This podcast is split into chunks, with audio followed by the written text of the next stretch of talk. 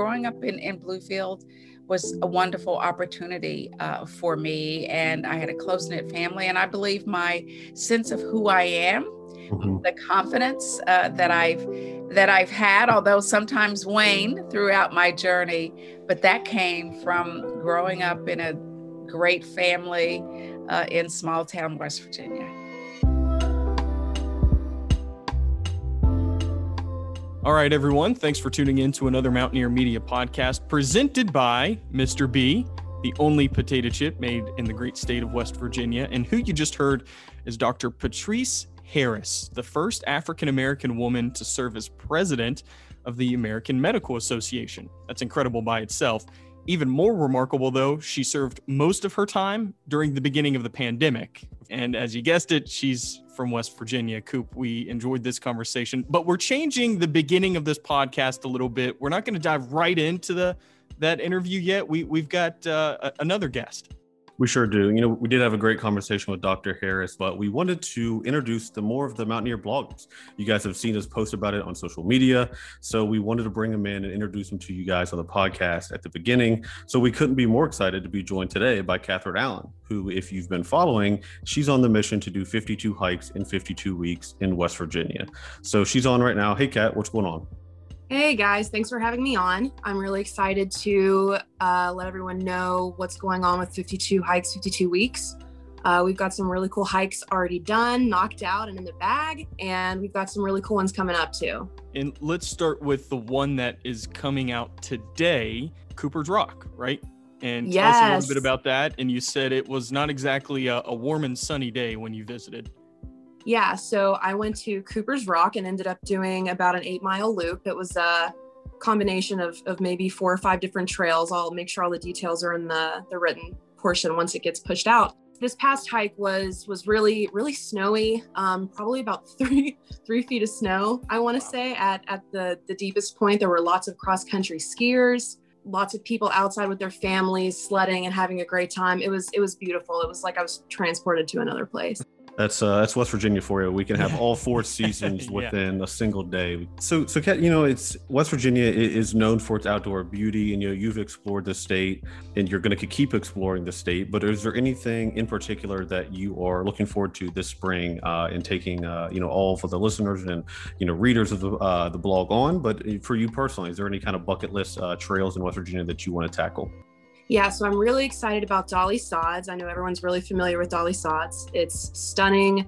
I'm excited to check out Blackbird Knob. That's going to be one of my mm-hmm. favorites. I'm really excited to check out Spruce Knob. And I'm really excited to just check out all of the different places that one I've never been. I'm going to be going on this journey with everyone. I'm excited to point out all of the places that are lesser known and prove that West Virginia is a is a destination in the outdoor industry. So far, you've done five trails now: Cooper's Rock, uh, you've been to Fayetteville. You you hiked in Kanawha State Forest, and you said Pipestem wasn't initially on the schedule, but there's kind of a funny story about how you and your sister ended up at Pipestem. Yeah, so the plan was to check out the Bluestone Turnpike Trail, and uh, we'd gotten a lot of nasty weather the week beforehand. Ended up at the trailhead. Took me took me a while to find it, and um, we get maybe 300 meters down the trail and all of a sudden the trail is underwater. So that was that was an experience um, and it resulted in me winging the rest of the day but we ended up at pipestem which happened to be one of my favorite hikes so far it's a metaphor for life. Look, guys, there's going to be obstacles in your life. If you're on a trail, find a new trail and jump on it and, and keep moving. underwater. yeah. or, or, or trash through the water. How can people find you? They can find yeah. your great videos on mountaineermedia.org. They can find your write ups. Same thing on mountaineermedia.org. Go ahead and plug yourself. Where can they find more of Catherine Allen? Yeah, so you can check out my hiking Instagram. It's, it's Happy Little Hiker with two Y's. I've got all the the videos, the link to the Mountaineer Media blog, and you can check that out. Um, and you can also find me tagged on the Facebook page when they post my videos. It's an original idea. It's great. You you've been crushing it so far. Keep going. We'll be rooting for you, and and we'll uh, we'll chat with you here soon again. Thanks. Yeah, thanks guys, and thanks for giving me this platform to share everything with. Yeah, no problem. Thank you guys. Happy little hiker. Follow it. Thanks.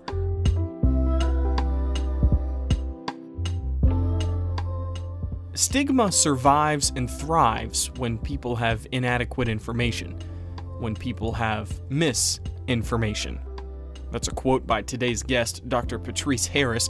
She said that almost a year ago in another interview, and she was talking about the need for more mental health awareness among the general population. But what's funny, in a way, it's a fitting quote for our conversation today, because we talk about so many topics that need adequate attention, including West Virginia. The Bluefield native just recently finished her term as the president of the American Medical Association. She served the majority of her time during the pandemic and today serves on the Opioid and Drug Overdose Task Force. Now, Dr. Harris has been trying to dispel the stigma of mental health, medicine, COVID, drug addiction, and the Mountain State for as long as she's been alive. Today, she continues to run her psychiatry practice in Atlanta, and that's where we pick up today's conversation. Dr. Harris was simply incredible to speak with. She's educated, she's experienced, she's poised, and maybe most importantly, she's a proud West Virginian. So let's get to it right now. Mace, hit the music.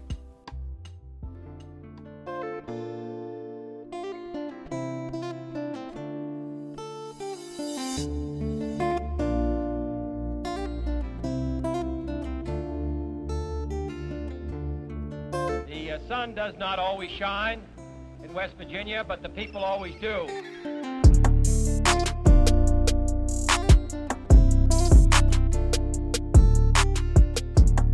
All right, everybody. Today we're joined by the wonderful Dr. Patrice Harris. How are you today? Thank you for taking some time. I know you're in Atlanta right now. Hope all is well, but uh, how are you today? I'm pretty good today. I celebrated a birthday yesterday, and we. Oh my goodness! Happy birthday! Thank you.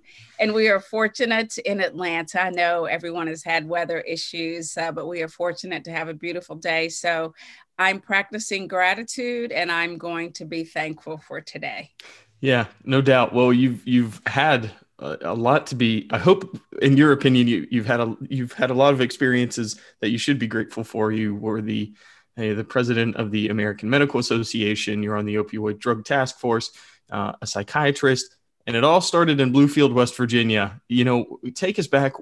Where did you, you know, what do you look back on and think maybe that's kind of why I got into the profession that I'm in today? Can you can you even pick out certain things like that about your childhood, or was it just a combination of of several things? And and what do you remember most about West Virginia? Well, let me start with my inspiration for becoming a physician. Yeah. Please. Which was a television doctor.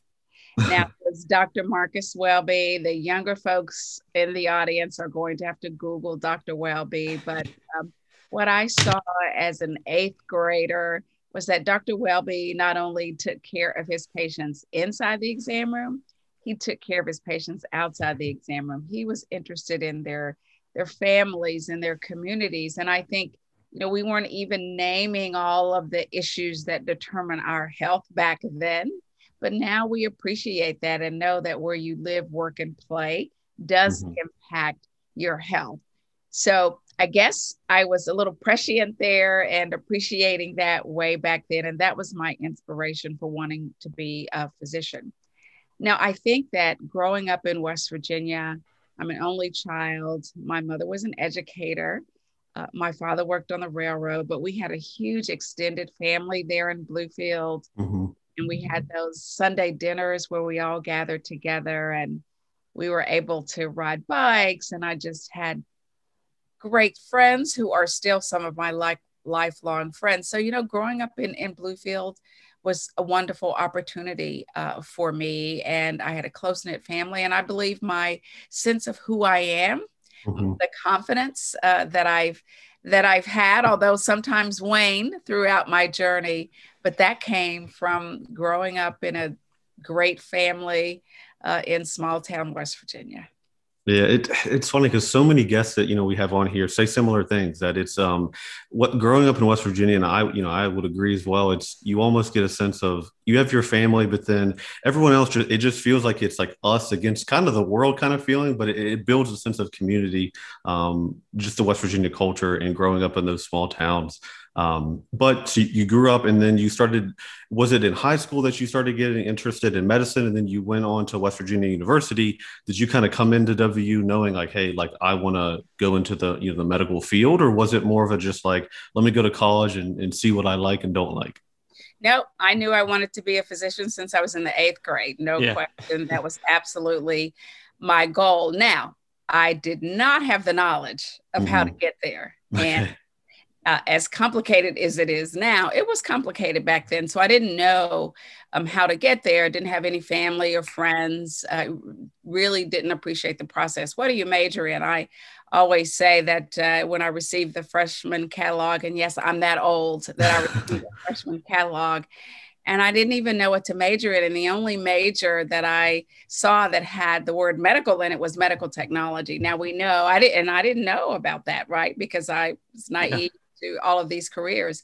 Now that's the profession, wonderful profession that um, you know looks uh, through microscopes and, and works in the lab. But um, so I was unclear um, of how to become a physician, how to get there, but I knew I wanted uh, to do that. And so I entered West Virginia. And you know what? I chose West Virginia. I um, had traveled to West Virginia often for football games growing mm-hmm. up. Yeah.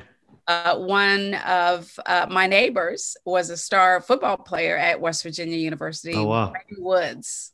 Yeah. Okay. And uh, so we would get from Bluefield, right? So we yeah. were proud of Bluefield, Bluefield strong. So we would drive up to Morgantown and attend football games. And it was those beautiful fall football game days that really cemented uh, the fact that I was going to attend uh, WVU because you know growing up in Bluefield, Virginia Tech was pretty close by, right? It's a lot closer, yeah, Much closer.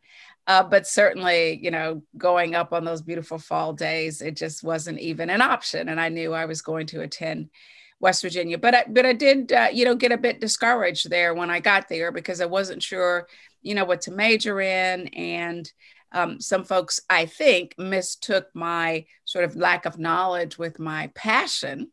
Mm-hmm and uh, wasn't always discouraged. And so I had some setbacks that there and some detours along my journey. You know that wasn't the first, and it probably and it and there will still be detours. You know, you just don't get through life without those setbacks along with your successes.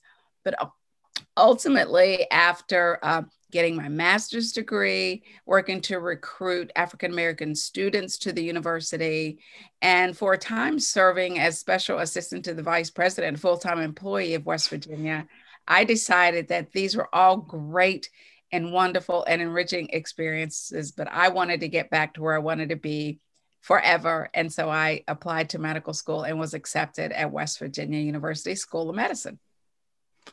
Yeah, and and did you feel like you were making an impact? I mean, did you feel like you were kind of maybe helping people, new students, as you you know took some of those leadership jobs and ultimately went to med school? Did you feel like, hey, you, you might be discouraged when you come in, but ultimately at the end of this time, you, you're going to find yourself and and hopefully find the route in life that you want to go because that's kind of what happened for you.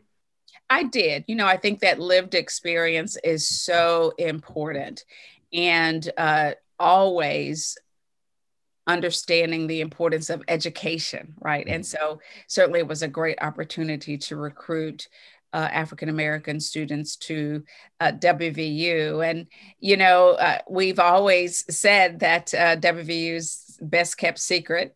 And we are getting the word out more and more. But, you know, a lot of folks didn't know about West Virginia. So it was an opportunity to uh, talk about WVU and you could get a good education there at a reasonable price, right? Right um, cost of education, of course, now is more um, exorbitant than it was, um, uh, you know, when I was doing this work. And so, you know, it was an opportunity to to spread the word about WVU. But you know what?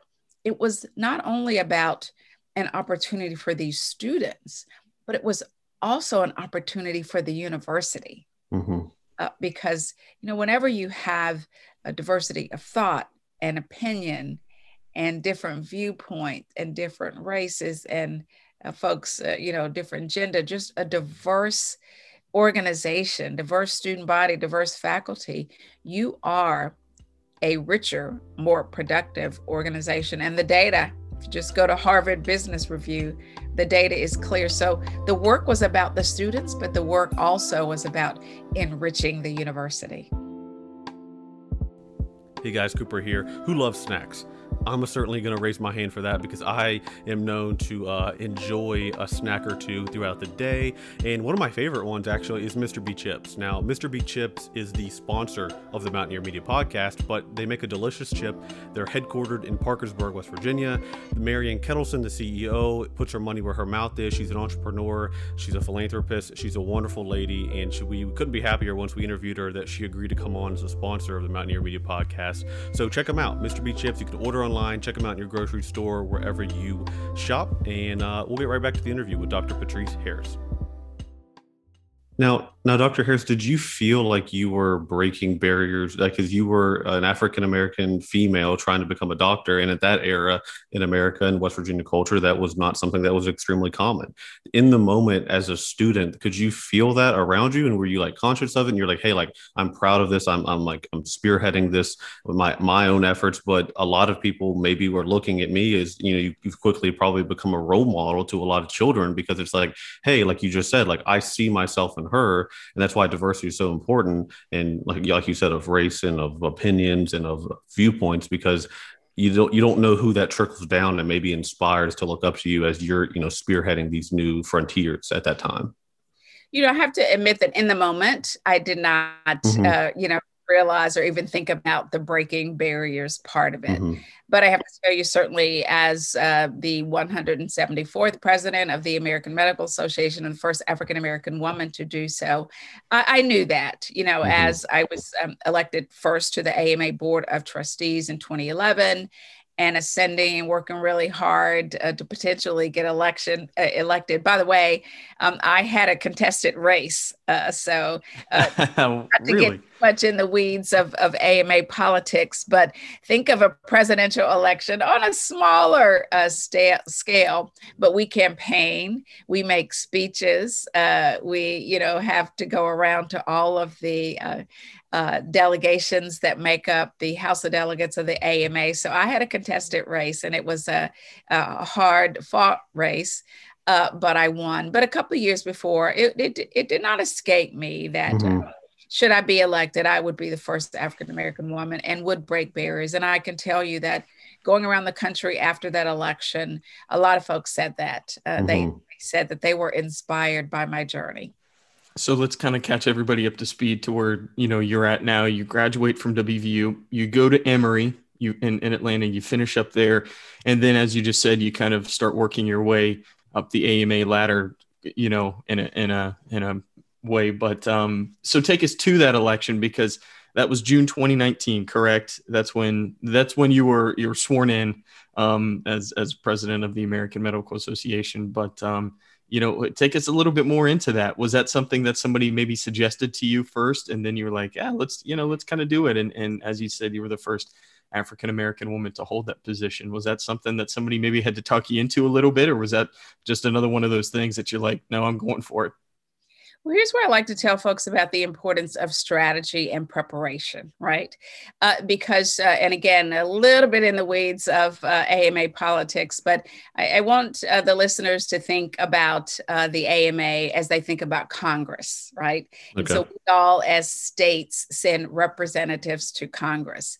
So um, in the AMA, all states and all specialties send representatives to the AMA House of Delegates. That is our Congress, right? And right now there are about 600 and some delegates. And those are the delegates that ultimately elect um, officers to the board and to the presidency. But as you uh, noted, I am a psychiatrist. Mm-hmm. And uh, now I had planned to be a pediatrician when I, uh, you know, early in my pre medical school career, because I've always wanted to improve the lives for children, always had a passion for working with children. So I planned to be a pediatrician. But during third year of medical school, by the way, I did my last two years at CAMC in Charleston. Gotcha. Um, so during the third year, medical students rotate through the major specialties. So we rotate through surgery, internal medicine, psychiatry, family medicine. We do some uh, surgical subspecialties. When I got to my psychiatry rotation, I felt at home. Mm-hmm. And it was so interesting, interesting. And I had already always been fascinated by the brain.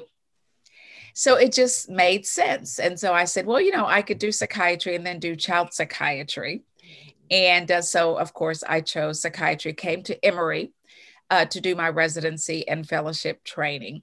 Now, having always been a joiner, I got actively involved in the American Psychiatric Association, right? That's the National Specialty Society uh, for my specialty. I also was involved locally, actually, and and went down to the Georgia State General Assembly, our legislature, and was a full time advocate for many years.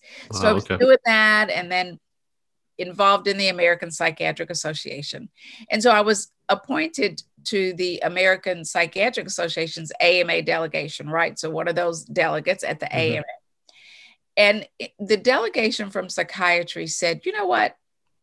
Mental health does not always uh, receive the attention uh, that it needs. Now, now during COVID, we are seeing a lot more folks talk about the importance of mental health, and I'm so glad. Yeah. You know, 30 years ago, not so much. Right. Yeah. And so we decided as an association and and within the AMA, we wanted to make sure that psychiatrists were represented in all of the AMA's leadership committees. And we decided that absolutely one day we wanted a psychiatrist to be the president of the AMA. So this was 30 years of strategy and mm. And hard work on my part and, and the entire delegation's part to get me and others elected to various boards. But as I, uh, again, uh, began to work my way up through my hard work and my own planning, um, you know, we decided that, um, you know, Patrice, uh, you are our, our person uh, to, to, work your way up to leadership. And so I say that because, yes, uh, we didn't wake up well, we did wake up one day and say we need to strategize, but it was a 30 year uh, wow. process That's of incredible. involvement and engagement and ultimately uh, getting elected. That's amazing. Yeah, I mean, like like you said, it, has been a long time coming. So I'm sure that felt like you. I just heard a quote recently. If like if I can see far, it's because I stand on the shoulders of giants. Um, you know, it's like I'm sure you had that feeling where it's like, wow, like I'm you know in this position. I'm fortunate for that, but this is something that you know we as a medical society have been trying to advance for a long time. Um, and you, you mentioned child neglect and the like, and you also worked on the opioid crisis. Um, I'm sure that you know those two things go hand in hand to a degree. And then, of course, West Virginia is continuing to experience the opioid crisis. Um, I know, you know, I know you can't make you know medical recommendations and whatnot, you know, generally, but how do you see a path out of this for the country, for West Virginia, um, with the opioid crisis? Or maybe tell us a little bit more about the details of your work and like what you all were trying to do to combat that. Well, so in, in 2014, the AMA uh, Board of Trustees saw that there was a need uh, for a comprehensive plan, a medical voice, uh, to really dig beneath the headlines. You know, a lot of headlines, a lot of quick fixes, a lot of policy and regulation uh, that we saw being put forth, but we knew didn't really solve the problem, really, mm-hmm. because it wasn't a one size fits all problem. It's a very complicated public health problem. And so the AMA Board of Trustees decided to convene this task force made of representatives from 27 state and specialty societies and I was appointed uh, chair of the task force. And we, again, really wanted to, um, you know, demonstrate physician leadership on the issue, right? And then work together, collaborate with others, both within medicine and external to medicine, to solve the problem. You know, I was able to do a TED style talk several uh, years ago, and I talked about the fact that if we sort of looked at any public health crisis with a commitment to three things, uh, we could move forward in a solution. And those three things were number one, context. Mm-hmm. You know, we have to look at a situation in its full context. The second is intellectual honesty. You know, we have to be honest. We have to be a business about the business of truth telling as we confront any major public health crisis, actually, probably any crisis. And the third was looking at science and the data.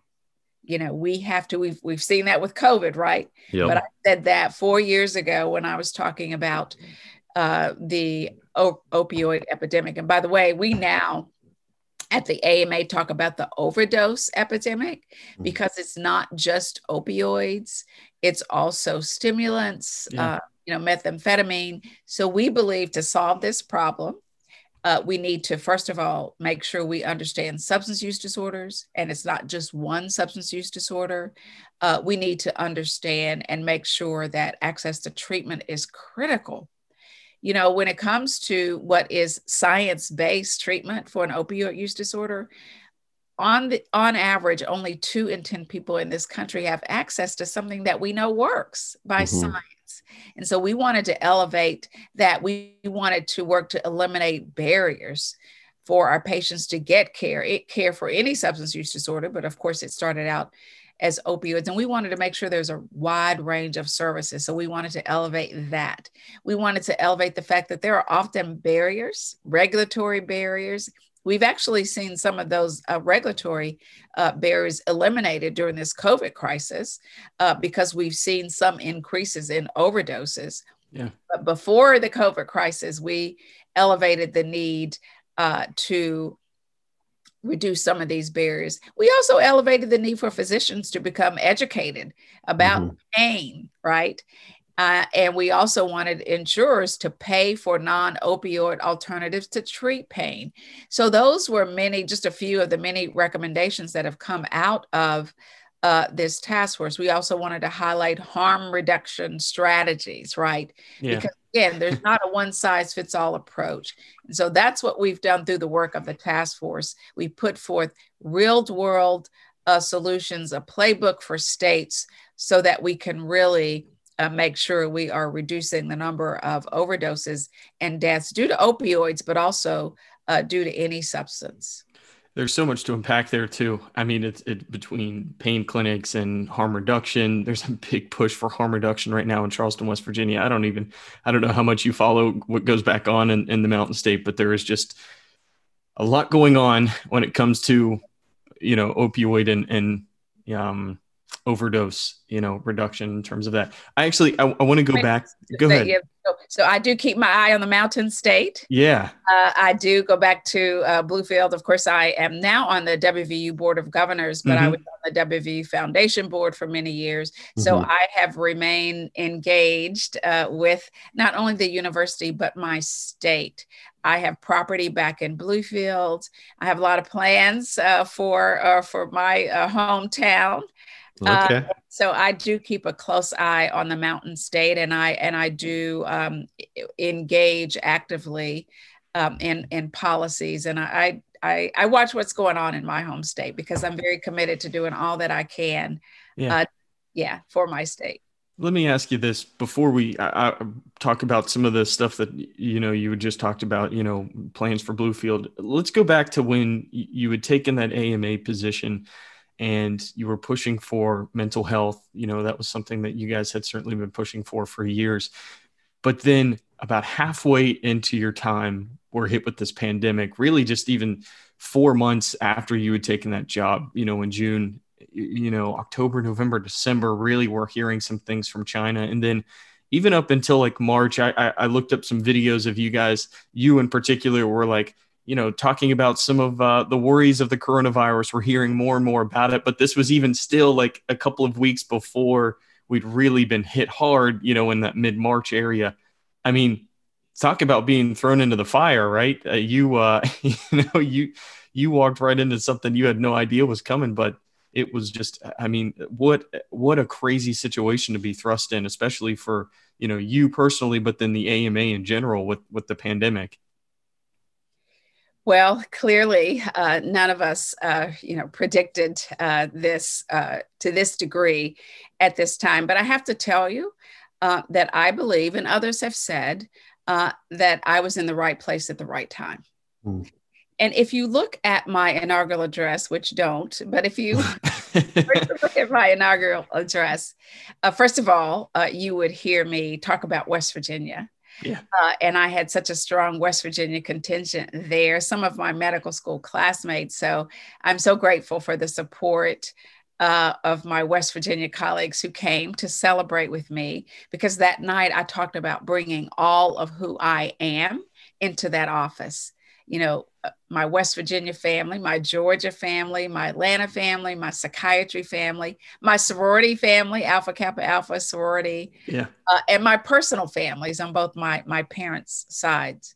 But I also talked about the importance that night and what I wanted to amplify, in addition to the AMA's strategic priorities in our portfolio, was the importance of mental health into overall healthcare, mm-hmm. the importance of health equity and the importance of childhood trauma. So those are three things that I wanted to elevate. Now, certainly would not have wished COVID 19 on our world, right. but those three things have been elevated uh, during this time. And so, uh, you know, I do believe you heard me earlier talk about uh, preparation. And uh, I do believe that physicians, and we have demonstrated, other health professionals, so many folks have, have demonstrated that um, we have the opportunity to meet the moment uh, I've said in many of my speeches, physicians don't run away from problems, we run towards them. Mm-hmm. And so that's what the AMA did. That's what I did. Truth. And again, I think that I was in the right place at the right time as we needed to talk about health equity. We saw this, uh, you know, COVID 19 disproportionately hit Black and Brown communities. And as an African American woman, I have that lived experience and share that. Of course, mental health public health is critical. And I'm a former public health uh, director, and, and certainly the issues around trauma and the trauma that this is causing. And so, uh, you know, for, for those reasons, I do believe that I was in the right place at the right time. And, and I just, um, you know, buckled up. Yeah. And, uh, you know, said that uh, we together are more than a match for this moment. And it was my honor and privilege to serve during this time that's a relief to hear. I don't think many people would say it was their honor and privilege to to do anything with COVID, but I'm glad that that's like you know your take on this. I mean, it's it is it's been difficult for everybody, but you know you you guys have done you know just in general have done good work and and certainly mental health. I mean, for you in particular is something now being talked about and discussed about more so than ever. And uh, I, I hope that you look at that as a win. I, I you know uh, I'm, you know, in the grand scheme of things, I'm not gonna, you know, I'm, I'm, I'm, I'm not a doctor, but you know, I think that is certainly something that everybody um, talks more about, you know, than they did, you know, even just a year ago or two years ago. I do, you know, it is tough. And listen, I'm exhausted. I, I always uh, want to be um, authentic. I'm tired. Um, I have received both uh, doses of my uh, vaccine, but I but I am I am tired. I know we are all tired. Um, we do see some light at the end of the tunnel. We still need to continue to be uh, vigilant, uh, you know, for the next uh, several months. But I but I do think that again in in this role and in this moment, uh, you know, it was my responsibility. You know, I was able to be on TV and talk about the importance of science Mm-hmm. Uh, you know, we we encourage at the AMA. I did a, a huge speech early on, uh, even before uh, you know things like mask wearing were politicized so much. But but but this is a message that we've always had. Now, listen, politics is a part of healthcare. It's a part of almost everything we do. Uh, but we don't want the science to be partisan. And so, again, it was a responsibility, a privilege, and an honor. Tough work, tough work uh, to be in the space. But uh, you know, with with uh, privilege and with pra- platforms comes accountability and responsibility, and and that's how I looked at that. And I also, at this point, want to mention West Virginia and give West Virginia mm-hmm. credit. You know, uh, oftentimes people have a narrative about our state uh, that is inaccurate. Now, listen, all of us have warts uh, you know, and and so, but there's also a, a narrative, a, a, rich narrative about our state, and and uh, about you're interviewing me, and you've interviewed others, um, and and our state, uh, you know, of course, has been singled out regarding yeah. our vaccine strategy, and so that's been good. Uh, so you know, uh, as I've talked to others, I always highlight West Virginia yeah. wear it as a badge of honor. I mean, I, I, I, anywhere you go, if you go in an airport, I'm sure if you were in the Atlanta airport and you had like a West Virginia shirt on, you would have dozens, maybe hundreds of people say something to you. Um, go Mountaineers or something like that. And, um, and whenever I see anyone uh, with uh, West Virginia gear on, I always say "Go Mountaineers." Because it feels like you know, it feels like somebody that's familiar and feels like home. Um, you spoke about West Virginia. explain, you know, it's hard to explain why you know, we uh, tear up when we, you know, yeah. sing country roads, and uh, it, it is hard to explain to others. Uh, but uh, I'm just so proud of it. Actually, I'm getting chills as we speak. Hey, it's Cooper again. Yes, I'm going to interrupt my own podcast for the second time, only because I want to bring your attention to our amazing blog team that we have over at mountaineermedia.org.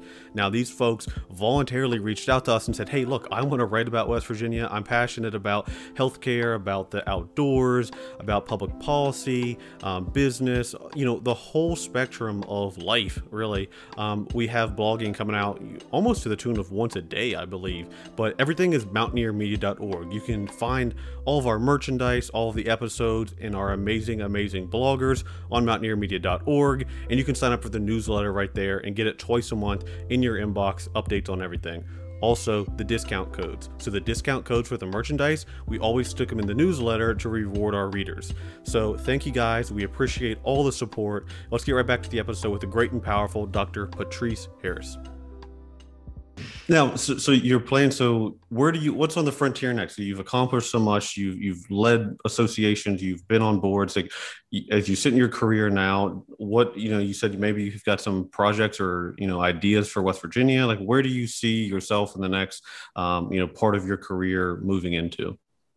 Well, you know, I those three uh, issues that I wanted to amplify, I still am committed to those. I am still uh, committed to advancing mental health, right? And making sure that mental health is appreciated as an important part of overall health. It's not a set aside, and there should be no stigma.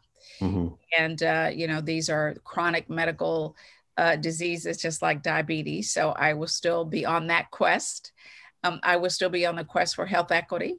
Uh, we know that not everyone has an equitable opportunity to achieve their health uh, whether it be because they are uninsured, uh, whether it be because structural policies uh, don't support their equitable opportunity for health, and always working with children uh, and, and, and childhood trauma. So I will continue to uh, work in those areas. I uh, just took on as the CEO of a company that's looking at how to make sure that everyone has equitable access to testing yeah. Uh, so I'm very excited about that.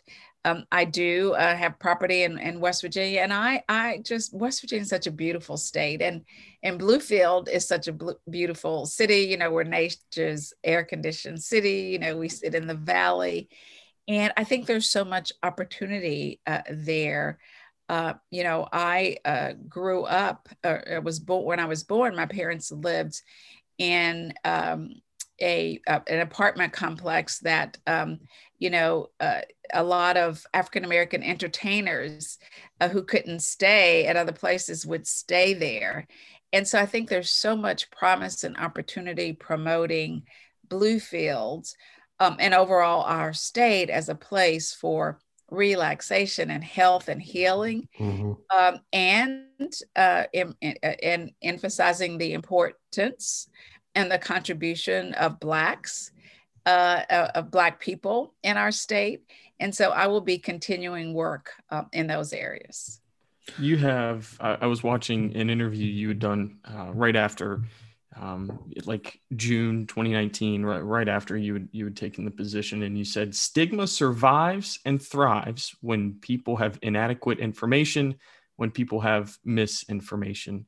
Um, a, do you remember that? And B, I think that almost sums up a lot of what we've been talking about here between the opioid, I mean, opioid and overdose crisis, the the pandemic, even just being from West Virginia. I mean, I, I think in a lot of ways that, that that's such a powerful quote. I mean, even in the medical society, I'm sure, you know, your goal in a lot of ways is just to spread proper information and make sure that as many people can hear the facts as, as much as possible. Um, and and is that kind of what you have is that does that still you know hold today that that quote of of stigma surviving and thriving it holds today i do remember that and i think that uh, you are right on target uh, when you talk about misinformation uh, being the crux of you know many issues here. And so i am a rabid fan of making sure folks have accurate information. Now you may make a different choice uh, than perhaps I, as you were in, in a physician patient relationship or even as a friend to friend. Mm-hmm. Uh, you may make a different choice, but I want to make sure you are making that choice uh, based on accurate scientific information and data. You know, I even talk about when we we should commit to coming to conversations, difficult conversations. And I admit I'm a psychiatrist, so difficult conversations are, uh, you know, my trade in some ways.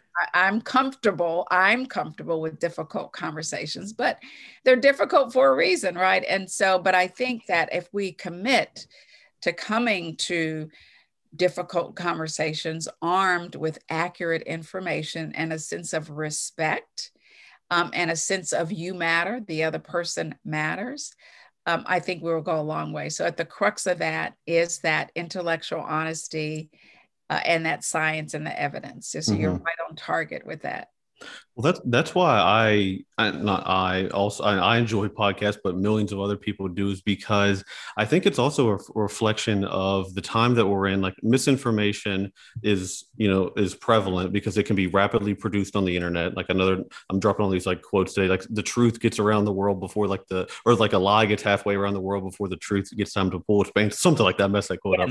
Um, but but also it's a ref, like why I love podcasting is because it allows long form discussions of these nuanced topics that doesn't fit nicely into social media and the news news media right? Like some of these problems like like opioid crisis and you know and, and covid in general it, it's difficult to capture that in 30 seconds or 15 seconds but we live in a world where a 15 second headline or a snippet is what gets retweeted replayed and what's viewed by millions of people um, which is why i love podcasting is because you can long form understand and impact some of these informations. Um, so I, am optimistic that the platform in general will help folks in the medical field and every field be able to flesh out some of these ideas um, around fact and fiction and what's hearsay and rumor, and then what's kind of been you know rung through the political spin machine um, so we certainly appreciate um, you coming on here and, and sharing that um, and giving us you know a professional perspective but also um, walking through these issues what is it now we're headed into, into more of the Mountaineer Media podcast, is what Cooper said. Yeah, please, yeah, Mountaineer Media. We head into 2021. Um, what are you most optimistic about? And then, you know, what are some personal things that? Because I think a lot of people listen to this and they they like learning from the people that we have on. Um, you know, they I always like to ask, what would you give advice to young people as you know they're in their career because uh, you've got the advantage of experience. What would you say to the young people that are listening to this and thinking, hmm, you know, like how can I practically apply this to my life? Well, I say three things, and I've had the opportunity. In fact, I gave a commencement at uh, WVU the December. I think it was the last, I guess, the last maybe in person. Wow. I was actually there. I saw yeah. you speak there. Okay. Yeah, yeah, yeah, friend of mine graduated. Oh, yeah. Wonderful. And I and I talk about. I think I probably uh, shared a story and, and gave uh, you know seven things. But the the very basic thing I tell folks is to be true to your authentic self um, because I know that so often people do things to please others and then they are not happy. Um, you know, I tell folks, you know, do not go into medicine to please anyone else but you because it's hard and it's hard work. And at this point, you come out of medical school with a lot of debt. And, uh, you know, it's not the easiest profession in the world. And so, um, you know, go into medicine because you truly want to. And I would say that for anything, be true to your authentic self. Uh, the second thing is to be curious. You know, I, your point about the podcast mm-hmm. um, means we have to have conversations. And so be curious, ask questions. Of course, these long form discussions are where you have the opportunity to ask questions. Mm-hmm. Uh, and, and the last is, you know, uh, be uh, self aware I guess. Uh, be willing to, and I have another one, uh, but be willing to look inward and at least ask yourself, am I contributing to this issue here? Or if i'm not what can i be doing if it's a if it's a problem how am i contributing to the problem so i can stop doing that but if it's a solution how should if i'm not contributing how can i solve the problem and the last is to be um, eh, hone your critical thinking right and that gets to the social media and the lie that gets out of there and you're thinking okay so let me look at where the source of this information is. So I see something on my, you know, Facebook post or my my uh, Twitter feed. Let me think about this and let me do a little bit of digging, getting beneath the headlines, and let me see and let me do a little bit of homework. Right, mm-hmm. critical think about this before I just accept this as fact. And so that's that's what I tell uh, younger folks. I, I do uh, say that um, you know find what you are passionate about. Now, listen, you may have to work uh, in a job that you might not be so passionate about, but then you can find that passion outside of work. So, you know, life is not easy. Life is messy. We don't, our lives aren't buttoned up into a neat box, right? Mm-hmm. We're not perfect. Uh, but the key is to always be on a journey uh, to uh, to improve um, and do the best you can do. Not compare yourself to anyone else, uh, but do the best you can do and I am optimistic. Um, I'm in, in general an optimistic person, first of all, because I think it's a choice. And uh, to choose otherwise would not be a way that I would want to go through life. But I have to say that um, I've become a pragmatic optimist. Mm-hmm. Now, COVID 19 has really uh, elevated and illustrated a lot of fault lines in this community, some even, even worse than even I thought. Mm-hmm but I'm optimistic, but I say I'm pragmatically optimistic because it is going to require optimism and the results of optimism. A transformed normal is going to require action. Mm-hmm. And so we have to be pragmatic about it. And so we can't just sit back and say, well, we'll just let things happen because, uh, you know, they, they may not. And so we have to all commit to action in our own way, whatever we can do in our own individual sphere of influence. Uh, but we have to commit to act. Uh, we have to to, to work. Uh, you know, things don't just happen. Right. I think you're an example of all three of those things. You are an incredible daughter of West Virginia, and you are repping this state very well and doing the country a lot of good right now as well. Dr. Patrice Harris, thank you very much for taking some time speaking with us. And, you know, we wish you the best of luck. And we love to hear that you're still very tied and then you still get chills when you hear country roads in your head. And, but, uh, you know, overall, thank you again. And, and, you know, best of luck to you. Thank you. And thank you so much for this opportunity. Folks, that was another episode of the Mountaineer Media Podcast. And how about Dr. Patrice Harris? I mean, she is quite the lady. Um, growing up in you know rural West Virginia, going to WVU, becoming just a nationally known figure amongst the medical community, and advocating for you know all sorts of public policy, health causes. And you know we were just honored, right? I mean, we're honored every week to get to talk to these amazing people. Um, but you know we found Dr. Patrice Harris uh, very insightful, very thoughtful, and very stoic about her relationship with her her work and you know all the work and advocacy she's done for West Virginia and putting us on the map. So thank you to her for joining it. Uh, thank you to Mason Jack for producing the Mountaineer Media Podcast. You know he's our voiceless hero here. He doesn't come on the episodes, but uh, you know don't be confused. He is putting all this together, and we could not do it without Mason Jack. Um, we could do without you guys, the listeners. We really, really appreciate you giving us a little slice of your day. You know, every Thursday. This one happens to be a Friday, um, but you know, we appreciate you listening to us. It, it, blows our mind, quite honestly. You know, when we started this project, we did not think that you know people would listen to us, and here the hell we are. We've got merchandise, we've got bloggers, we've got a website. Um, you know, maybe we're gonna do a scholarship one day. A little sneak peek on that. Maybe we have an intern coming up. You know, who knows?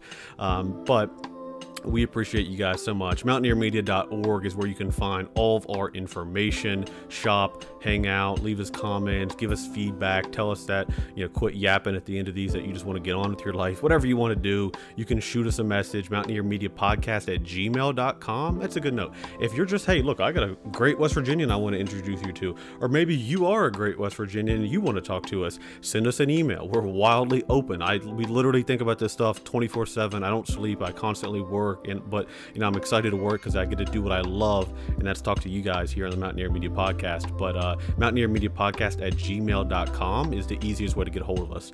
Um, or you can just find my number and call me. I'm not opposed to that as well. So hopefully you have a great week. The sun's starting to shine. It looks like we're getting out of winter. I know the little groundhog or gopher or whatever the hell it is, he saw a shadow, but you know maybe um, he lied. You know maybe he maybe we're out of winter and maybe we can move on with our lives and you know get some sun. I miss playing golf, miss being outside. So hey guys, this is a long one. I've been ranting. Have a great week. See you.